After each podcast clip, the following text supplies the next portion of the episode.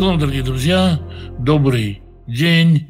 Очень рад снова всех вас видеть. Сегодня четвертый день по Шаббату.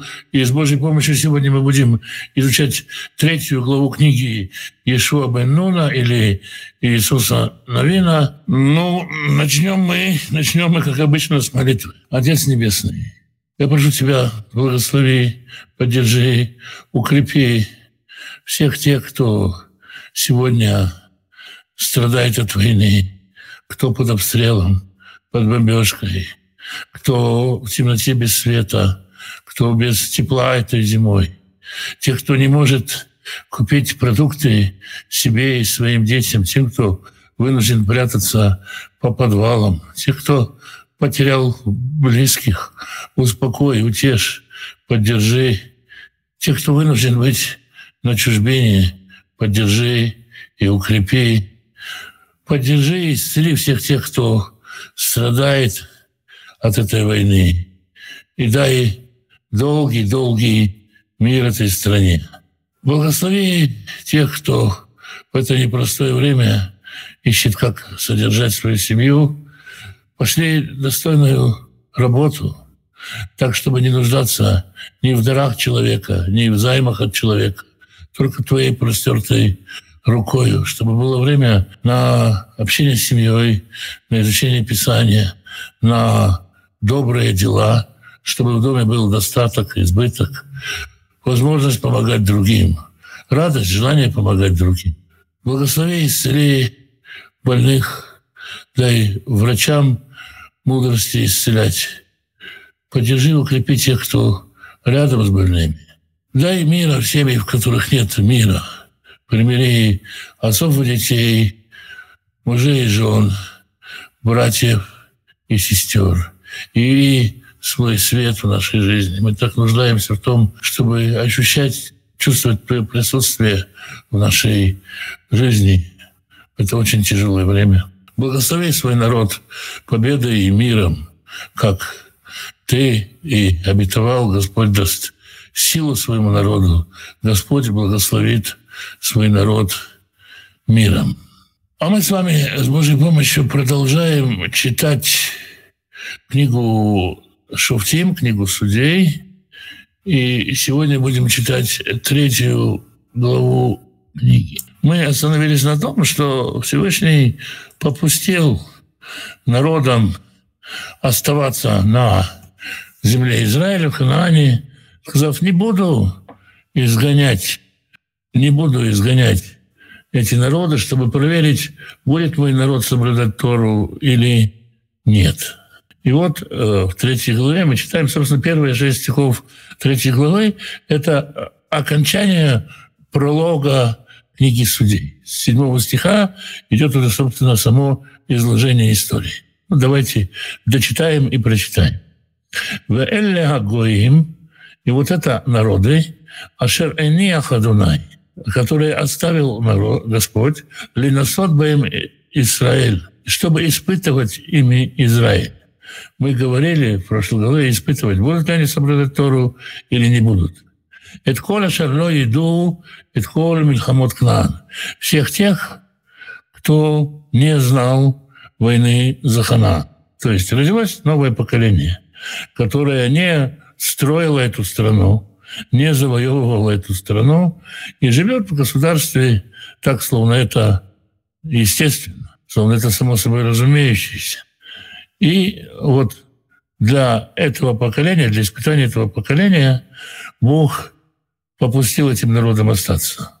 Рак Лиман только для того, чтобы дат, дород на Израиль познали сыны Израиля во всех поколениях, лилямдам мильхама, научить их войне.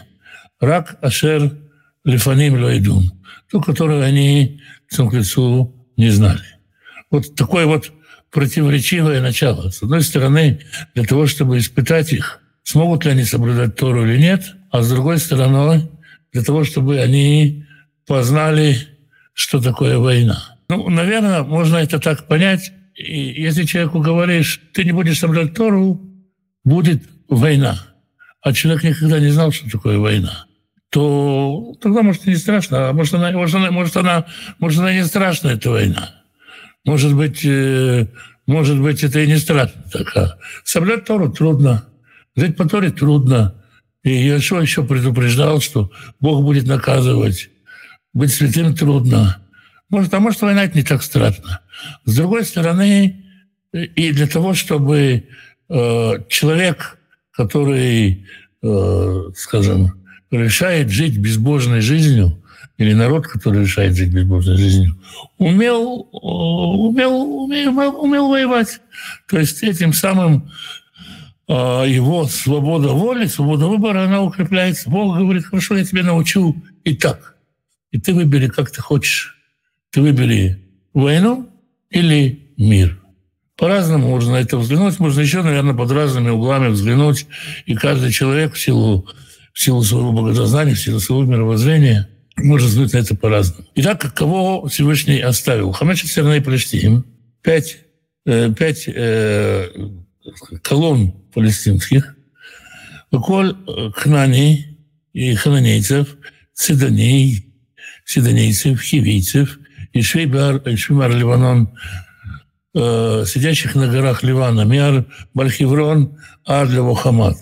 От э, горы Хермона до, э, до Хамата, до южной части Кинерета. Вы Ленасот Баэмет Израиль. И они были для того, чтобы испытывать им Израиль.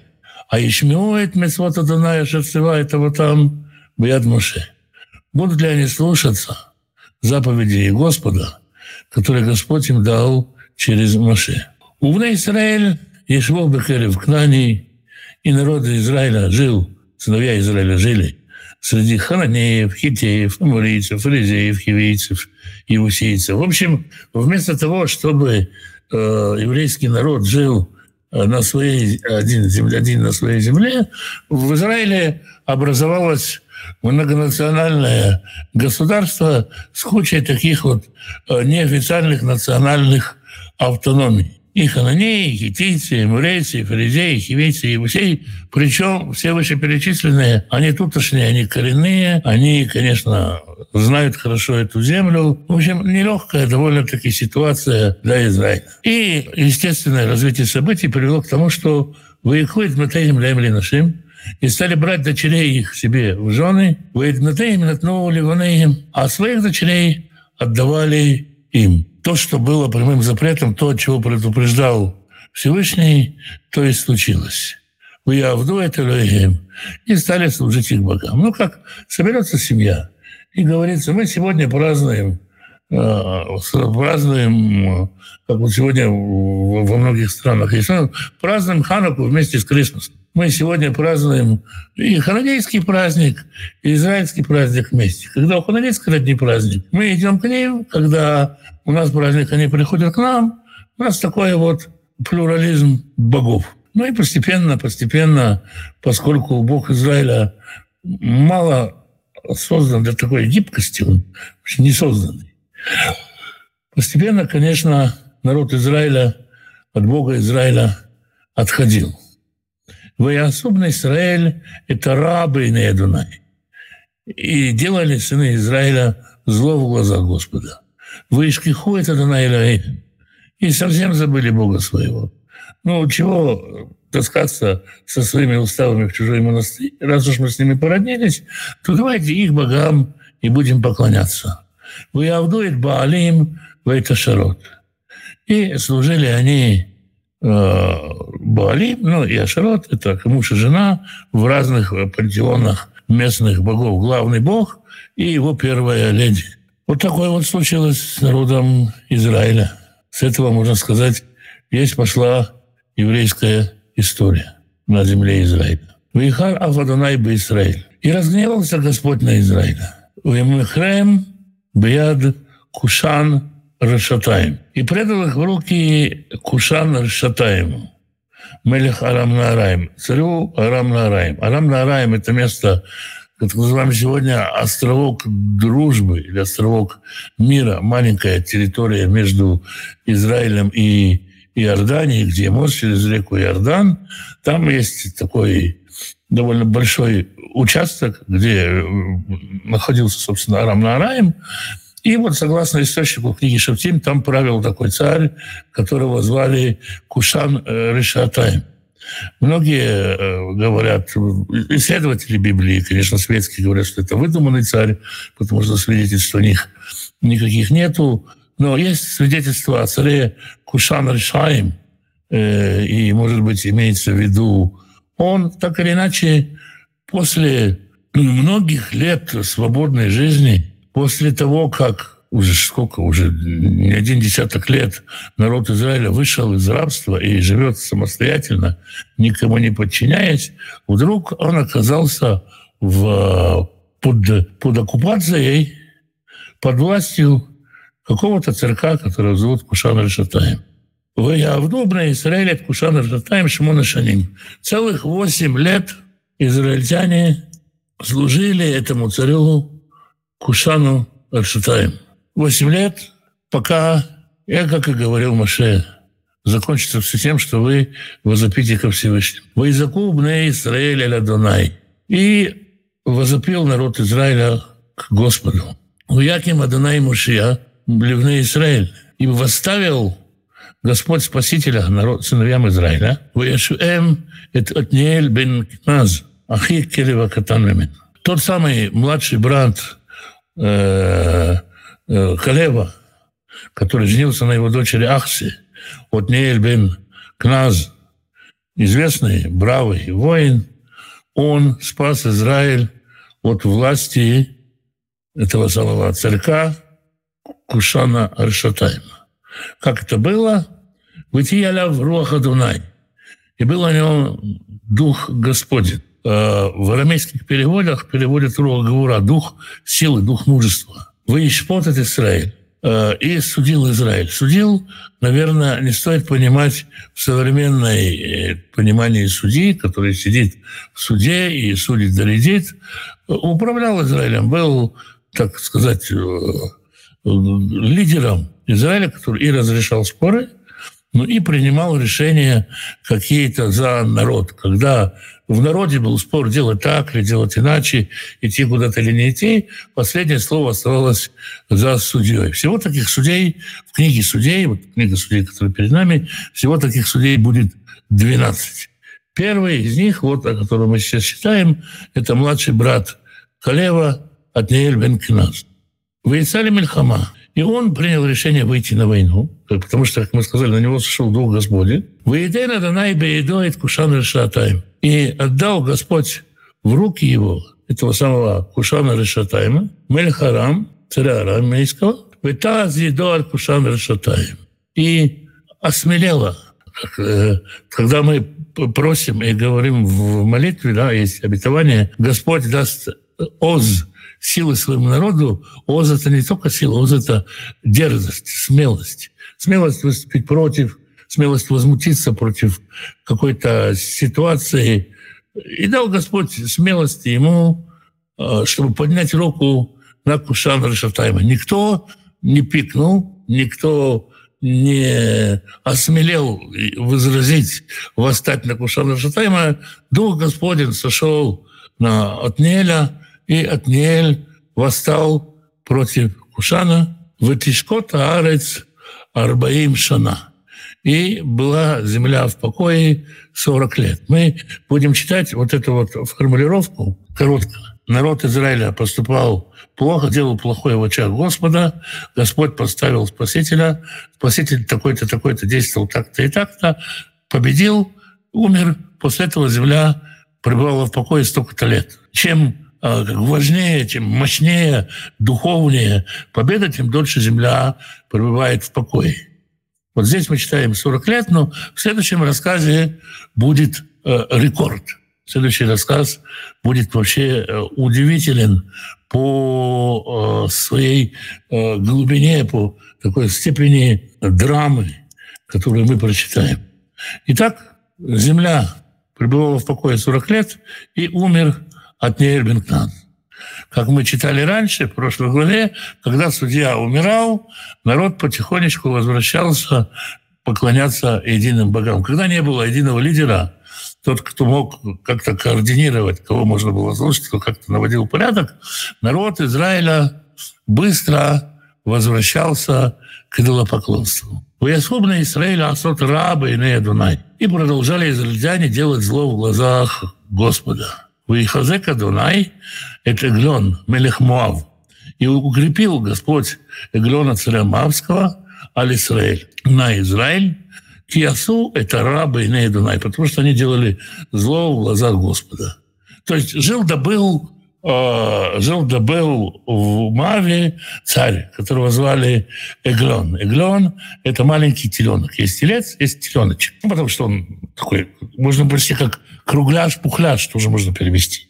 Жил такой маленький царь-теленочек, он не маленький, мы по нему прочитаем еще. И он жил себе, горе не знал, и Господь начинает усиливать его на Израиль, вкладывать в его сердце мысль, а не пойти ли мне повоевать, захватить Израиль? Не дает старику Иглена покоя эта мысль, Господь его укрепляет, то есть сам он не имел каких-то целей воевать против Израиля. Поскольку Израиль делал зло, то и у царя появилась такая мысля повоевать с Израилем. И чтобы это было, так сказать, надежнее, Вязов Алявет Гней Амон, в Амалек, собрал вокруг себя амалитян и амаликитян. Представьте себе, да, моавитяне, амалитяне, амаликитяне. Это такая композиция, оппозиция, известная коалиция давнишняя против Израиля. Старые заклятые друзья Израиля собрались на троих. Ваилех, Ваяк, это Израиль, и пошел он и побил Израиль в Иерушуа и Тиратмарим. И захватили они, обосновались они в городе Пальм. Скорее всего, под городом Пальм здесь имеется в виду Ерихо или Ерихон, так говорит большинство исследователей. И это значит, что фактически захватили э, место первый в Израиле город-герой. Город боевой славы Израиля захватили. ויעבדו בני ישראל את עגלון Мелех Муав, Шмона и Срешана. И служили израильтяне Иглону, царю Моавицкому, 18 лет. В Изаку, Бне Исраиля, Радунай. Снова. И возопили сыновья Израиля Господу. В Якем Адонай Лей Мушия. И поставил им Израиль Спасителя. Это Эуд бен Гера. Эуд, э, пользующийся поддержкой, такое переводится имя, э, тот, за кого все болеют, в общем, человек в авторитете, Бенгера, Бен Гаимини. Здесь в 15 стихе есть очень э, интересная игра слов. Он, Эуд Бенгера, Бен Ямини из колена Вениаминова, Бен Ямини. Но Бен Ямини еще означает сын правой руки.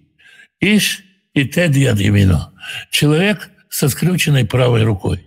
То есть это был человек э, Беньямини, сын правой руки со скрюченной правой рукой.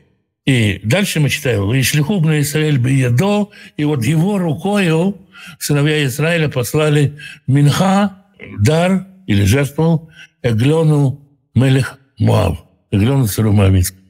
То есть есть такой человек, его зовут Бен Имени, но правая рука у него скрючено, он не может пользоваться правой рукой. И это его рукою посылают дар Эглону, царю Моавицкому. Эглон, э, как я уже сказал, это, может быть, и здесь вы видите игру слов. Есть Эгель, телец, телец, которого сделали в пустыне, называется Эгель Азав, золотой телец. Здесь есть Эглон, теленку. Очень пародийная, такая комичная ситуация. Видно такого маленького, хрупкого человека по имени Эуд, который идет к Эглону. Ваяасло Эуд Херер и сделал Эуд себе кинжал, вляшный пифиот, дву э, обоюдоострый. То есть обычно кинжал был изогнутый, как, э, ну, как серп, и он был острый только с одной стороны.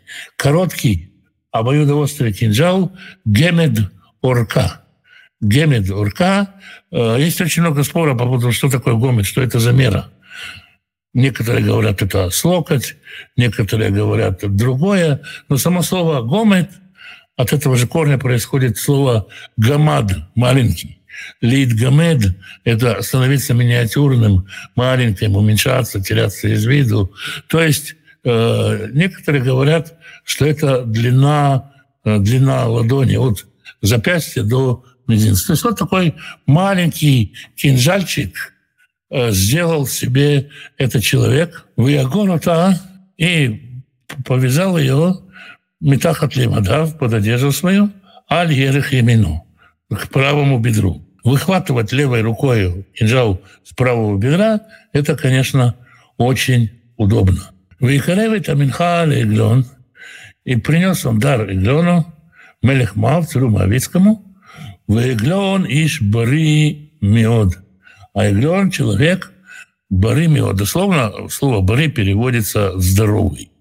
Сегодня, если человек чихает, ему говорят, тебе, Борей, будь здоров. Ну, или просто желают здоровья. Здоровье на иврите бриют, тоже происходит от этого корня. Но в древнем иврите бары означает еще и толстый, тучный.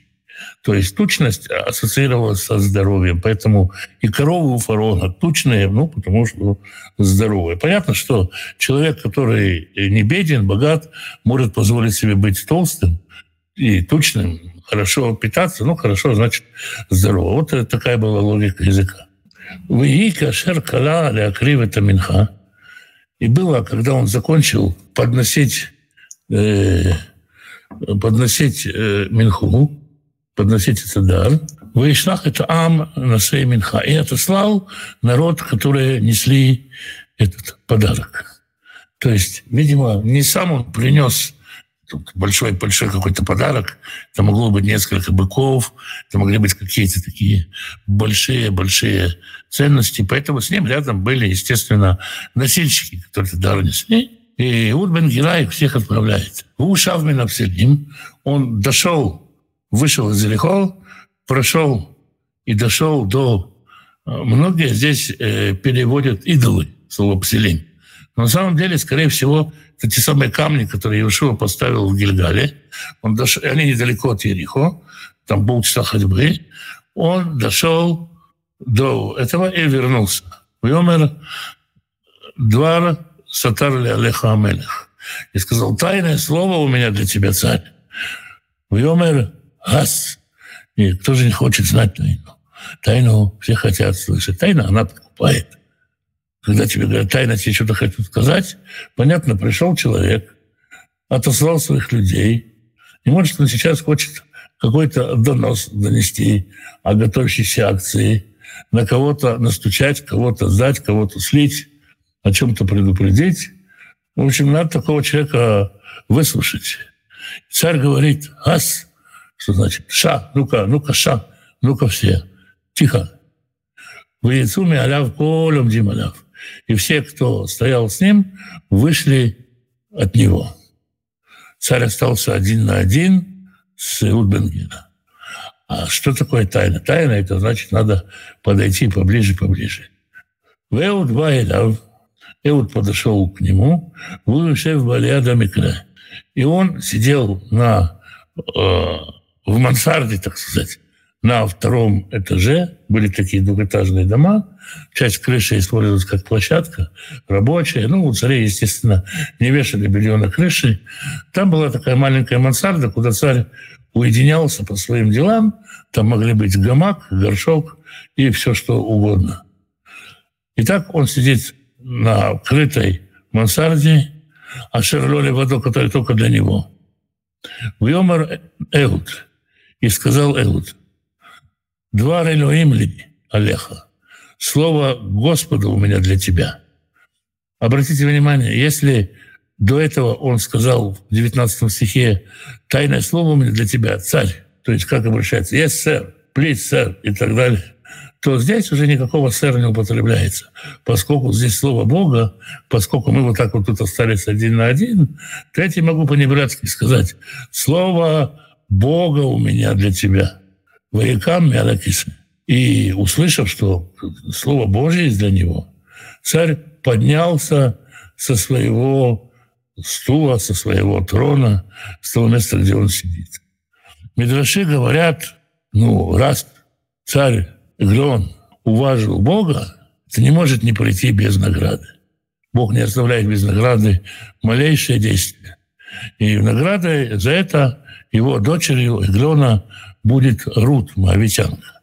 Поэтому приписывает, что Рут и Орпа, две сестры, это дочери царя Иглена, так говорит Мидраш.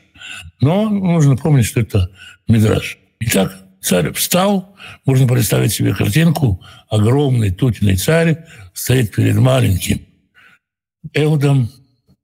Вишлах Эуд Смоло и простер Эуд свою левую руку, выиках это херев миалеерах, взял нож с бедра правого, выиткиаба витно и воткнул в живот его, в живот э, царя, конечно. Вы его гамницав ахаралагов. И ручка тоже зашла вслед за лезвием. Выизгар ахерев беадалав. И жир покрыл все это, утонуло все это в жире, лошарава херев мебитну. И он не смог вытащить нож из его живота. Ну, потому что нож спрятался в животе. Нож вместе с рукояткой ушел в слой жира, который в животе у царя. Яйца фаршидона. Относительно слова фаршидона есть разные мнения. Некоторые говорят, это такой лаз, что через специальный лаз Эуд э, вышел в э, коридор, коридор, коридор, дальше будем читать. Другие говорят, это более правильно понять, вышли нечистоты, то есть царь обделался.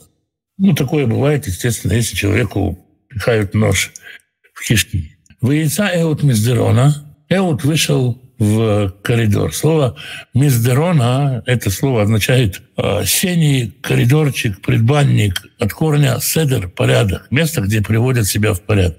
Выезгор для тот Алия Беадо закрыл за ним двери и запер. То есть здесь быстро происходит действие, да? И вы вышел и закрыл двери и запер. Вы у яйца, и вот он вышел, вода в бау, и рабы пришли.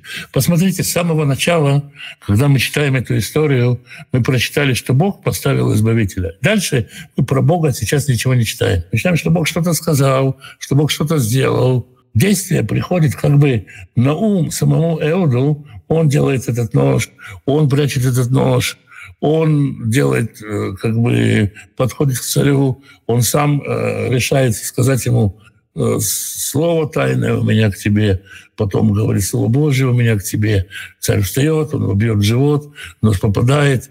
Только он успел уйти, как пришли рабы. Целая сеть, целая серия совпадений. Кто делает эти совпадения, понятно, что эти совпадения Всевышний, но Всевышний здесь не ясно. Если до этого мы читали «Дух Божий сошел на Отнеля», то здесь Всевышний действует совершенно неявно. Его здесь совершенно не видно. И вот только я вот ушел, как пришли слуги царя. Бао Иру, пришли, увидели, увидели для тот Алия на улет. И вот э, закрытые двери, ведущие на верхний этаж мансарду. В Ямру и сказали, ах, Масиху это Регляв, Хедера Микре. Может, он там справляет свою нужду в э, крытой комнате наверху. Возможно, поскольку мы прочитали, что вышли нечистоты, то это дело сопровождалось соответствующим ароматом, по которому можно было понять, что царь справляет свою нужду. Поскольку царь был грузный человек, очень-очень полный, возможно, питался он нездорово, и, опять-таки, логично предположить, что, справляя свои нужды, на горшке он проводил очень много времени, и рабы к этому привыкли. «Выехилу ад бош». И стали они ждать, ну, не будем же мы царю мешать, кто решится завалиться к царю в такое время. Ждали они, пока не стало уже это как так даже стыдно ждать. Не, пока, пока не смутились. Вины и на потех для тот. Вот он не открывает двери. Вы их там аптех. И пошли и взяли ключ. То есть время тянется здесь, пока, пока они это делают, Эуд убегает. Вы в тиху и открыли. Вины Адунеем Нафаль Арца Мет. И вот они видят, их господин лежит на земле мертвый. Ножа не видно, но что ушел в жир. Поэтому непонятно, то ли он сам умер, то ли его убил кто.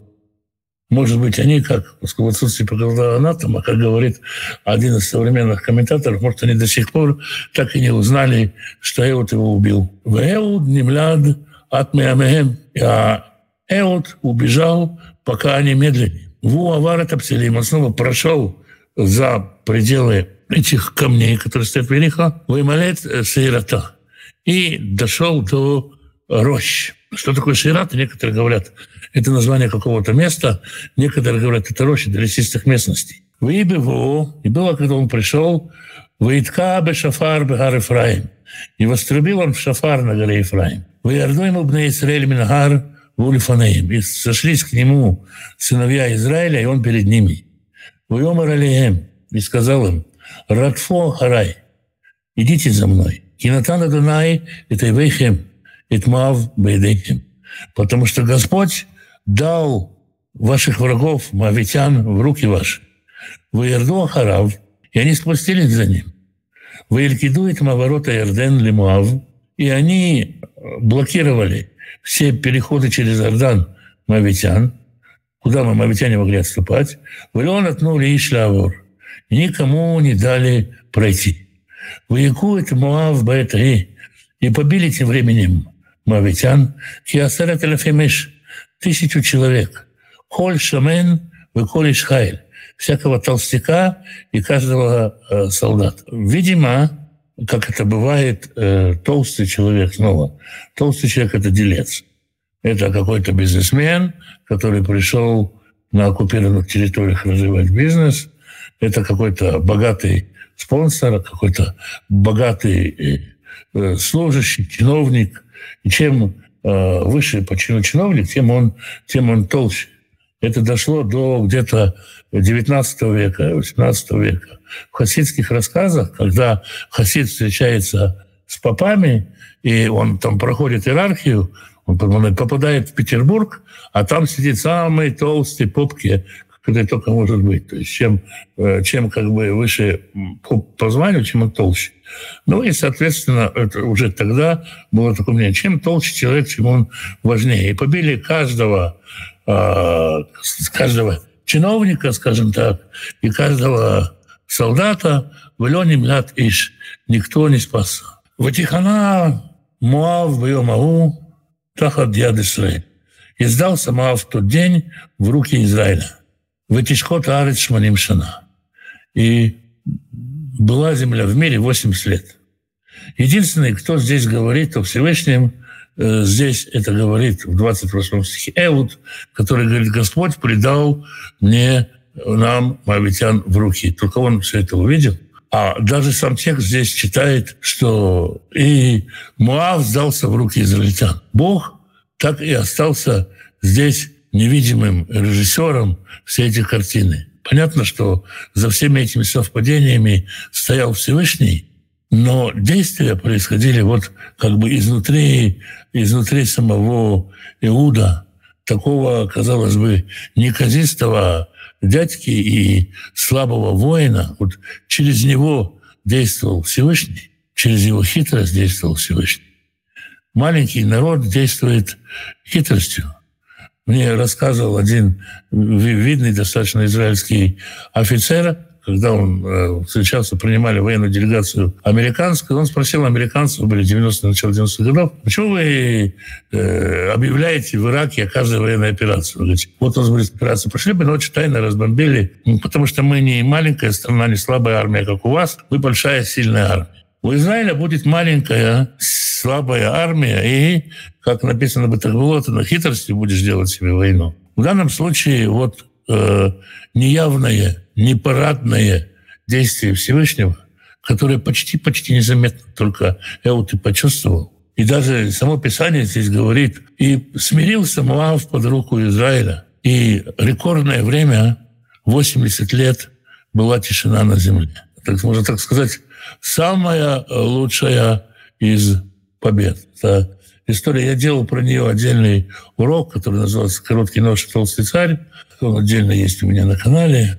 Одна из интереснейших историй книги судей. Вахара Вая, после него был Шамгар бен Анат. После него был человек по имени Шамгар Бенанат. Про Шамгар Бенанат не написано ни из какого он колена, ни кто он такой, ни откуда он взялся. И Шамгар, и Анат – это не еврейские имена, и поэтому многие говорят, что это вообще какой-то иноземец, руками которого Всевышний действовал. Мы ничего не знаем про этого Шамгара. В Ях это Палестим 6 минут, и побил он палестинцев, 600 человек, Бамельмат Бакар. Мельмат Бакар – это такой инструмент, тогда была палка с крюком на конце, которой э, возвращали сбившихся с дороги э, э, скотину, там, бычков, тельцов, э, овечек.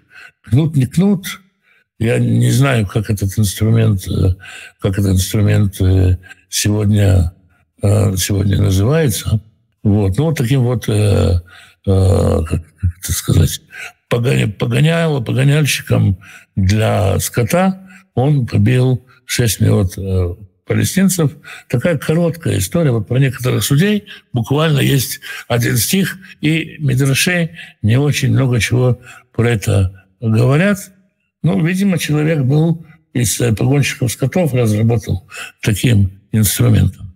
Вейса Гамгу – это Израиль. И спас он тоже Израиль. Это три судьи из 12. Вот мы пока прочитали историю. То, что их 12, ну, наверное, тоже не случайно. Вот такова у нас, значит, третья глава книги Судей. Бог испытывает людей, зная результат испытания, значит, цель испытания, а профилактика и лечение. Бог дает свободу человека, есть, есть, скажем, конечный результат, а путь, он в руках человека. Как написано, все в руках небес, кроме чего, кроме страха перед небесами. Нужно ли вникать в причину испытания или усиливаться только в верности, смирясь. Конечно, лучше разобраться, лучше разобраться с э, причиной, для чего человека испытывает, в чем его испытывают, э, где подъем это вверх или спуск вниз, соблазн это или испытание на подъем. Для чего? Что во мне испытывается, что во мне проверяется. Конечно, всегда нужно разбираться с причинами. И жили сыны Израиля среди. Получается, Израиль, хозяев земли, плавно перешел в поселенцев. И уже не народы жили среди израильтян, а израильтяне среди, среди народов. Ну да, можно так сказать, да. Эуд сын Геры, значит ли это, что его отец был переселенец Гер, принявший Гиюр, присоединившийся к Вениамину? Нет, не, не обязательно гера. Это, в общем-то, э, может, может означать и как э, переходящий, проходящий, прохожий. То есть или тот, кто к нам пришел, то есть, э, ну, вполне достаточно значений для имени нет. Геру не назовут не сын прозелита, а именно сын человека, которого зовут Гера. Совершенно справедливо замечает Гидон, я упоминаю о Ерихоне, а Ерихон в то время был разрушен и восстановлен во времена Ерувама. Совершенно верно. Стены Ерихонские были разрушены. Но поскольку это замечательный оазис, замечательное место, там постоянно, постоянно, постоянно жил народ. Но не был безлюдным. Городской стены не было. А сами какие-то поселения э, там, естественно, существовали. Куда же народ уйдет, если это самое удобное место власть. Э, речь-то шла о стенах и оборотах. Да? А строить что-то там э, в городе, так вполне возможно, что и дома какие-то уцелели, там жил, и так далее. Ну, вопрос хороший, кстати.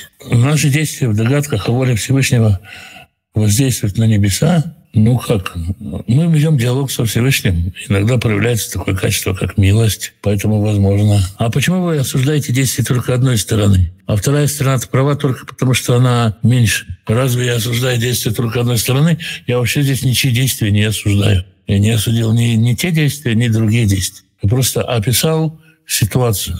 И не бывает так, что какая-то сторона права только потому, что она меньше. Переслушайте. Израильтяне перестали соблюдать законы Торы, перестали э, ходить перед Богом. Разве этого не сказал? Прочитал Таню, ничего не понял. Комментарии на нее помогут. Смотря что вы хотите от Тани. Я читал Таню, даже как-то пытался делать уроки по Тане. Но мне, мне, например, тяжело ее читать, скучновато ее читать. Хападники на меня, конечно, обидятся. Если, если, если вы чувствуете себя вот в Бейнуне, если для вас стоят задачи той духовной работы, которую Таня направляет, ну, тогда будет интересно ее читать. Если не чувствуете, то, ну, найдите то, что человеку, человеку стоит учить то, что ему, то, где у него сердце горит. Любовь хафец, как говорится, да, то, то где, есть, где есть желание сердца изучать. Тогда учеба будет по-настоящему хорошей. Заставить себя что-то изучать можно, но понимать будет трудно. Почему именно судьи, а не старейшины? Ну, потому что человек ведь как бы по возрасту, с возрастом не обязательно приходит мудрость. Я думаю, здесь, здесь очень важна харизма, сила, авторитет. Поэтому слово «судья», оно здесь э, подходит, наверное, гораздо больше.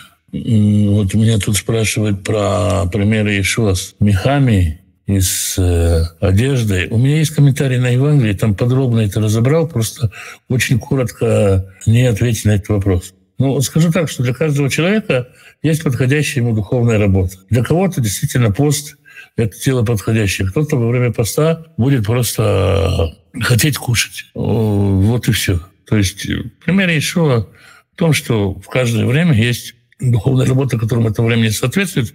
Но посмотрите подробнее в э, комментариях. У меня на блоге есть книги с комментариями, где я эти притчи разбираю.